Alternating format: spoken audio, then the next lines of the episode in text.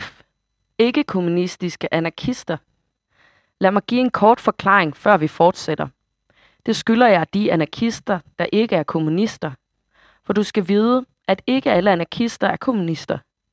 Det er ikke dem alle, der mener, at kommunisme, fælles ejendomsret og deling efter behov vil være det bedste og mest retfærdige økonomiske system. Jeg har først fortalt dig om kommunistisk anarkisme, fordi det efter min mening er det mest ønskelige og praktiske samfundssystem. Kommunistiske anarkister mener, at kun under kommunistiske forhold vil anarki kunne lykkes, og lige frihed, retfærdighed og trivsel kunne sikre alle uden undtagelse. Men der er anarkister, der ikke tror på kommunisme. De kan generelt inddeles i individualister og mutualister. Alle anarkister er enige om dette fundamentale standpunkt. At statsmagt betyder uretfærdighed og undertrykkelse. At den bryder ind i folks liv. At den gør folk til slaver. Og at den er den største hindring for menneskets udvikling. De tror alle, at friheden kun kan eksistere i et samfund, hvor der ikke findes nogen som helst form for tvang.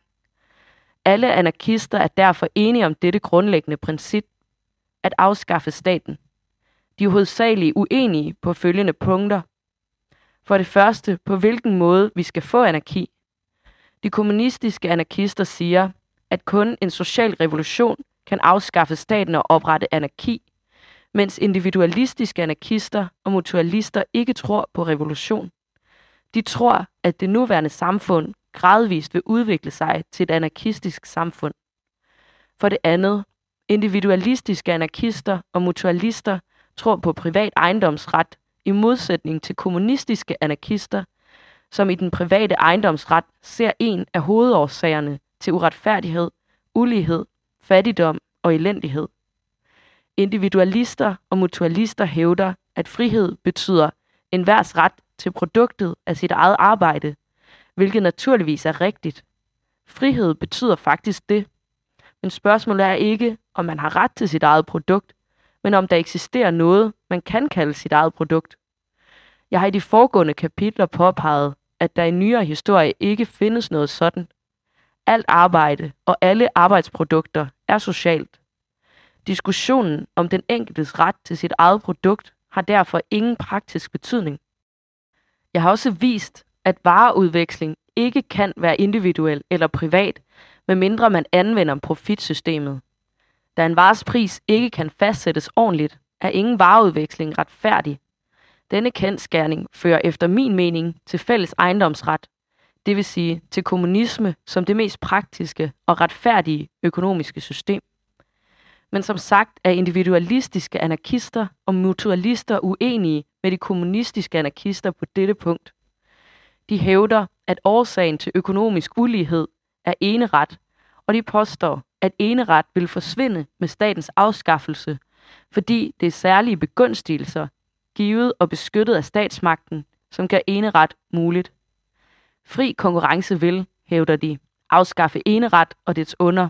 Individualistiske anarkister, Stirners og Tuckers tilhængere, såvel som tolstojanske anarkister, som tror på ikke-vold, har ingen klar idé om det økonomiske liv under anarki. Mutualisterne foreslår på den anden side et bestemt nyt økonomisk system. De mener, som deres lærer, den franske filosof Proudhon, at fælles bankvæsen og kredit uden renter vil være det bedste økonomiske system i et samfund, hvor statsmagtene er afskaffet. Ifølge deres teori vil fri kredit ved at give enhver mulighed for at låne penge uden renter tjene til at udjævne indkomster og formindske profit til et minimum, og vil således fjerne rigdom såvel som fattigdom. Fri kredit og konkurrence i et åbent marked vil, siger de, resultere i økonomisk lighed, mens statens afskaffelse vil sikre lige frihed. Det sociale liv vil i et mutualistisk, såvel som i et individualistisk samfund, være baseret på den frivillige overenskomst og den frie aftales ukrænkelighed. Jeg har her kun givet den kortest mulige oversigt over individualistiske anarkisters og mutualisters standpunkter.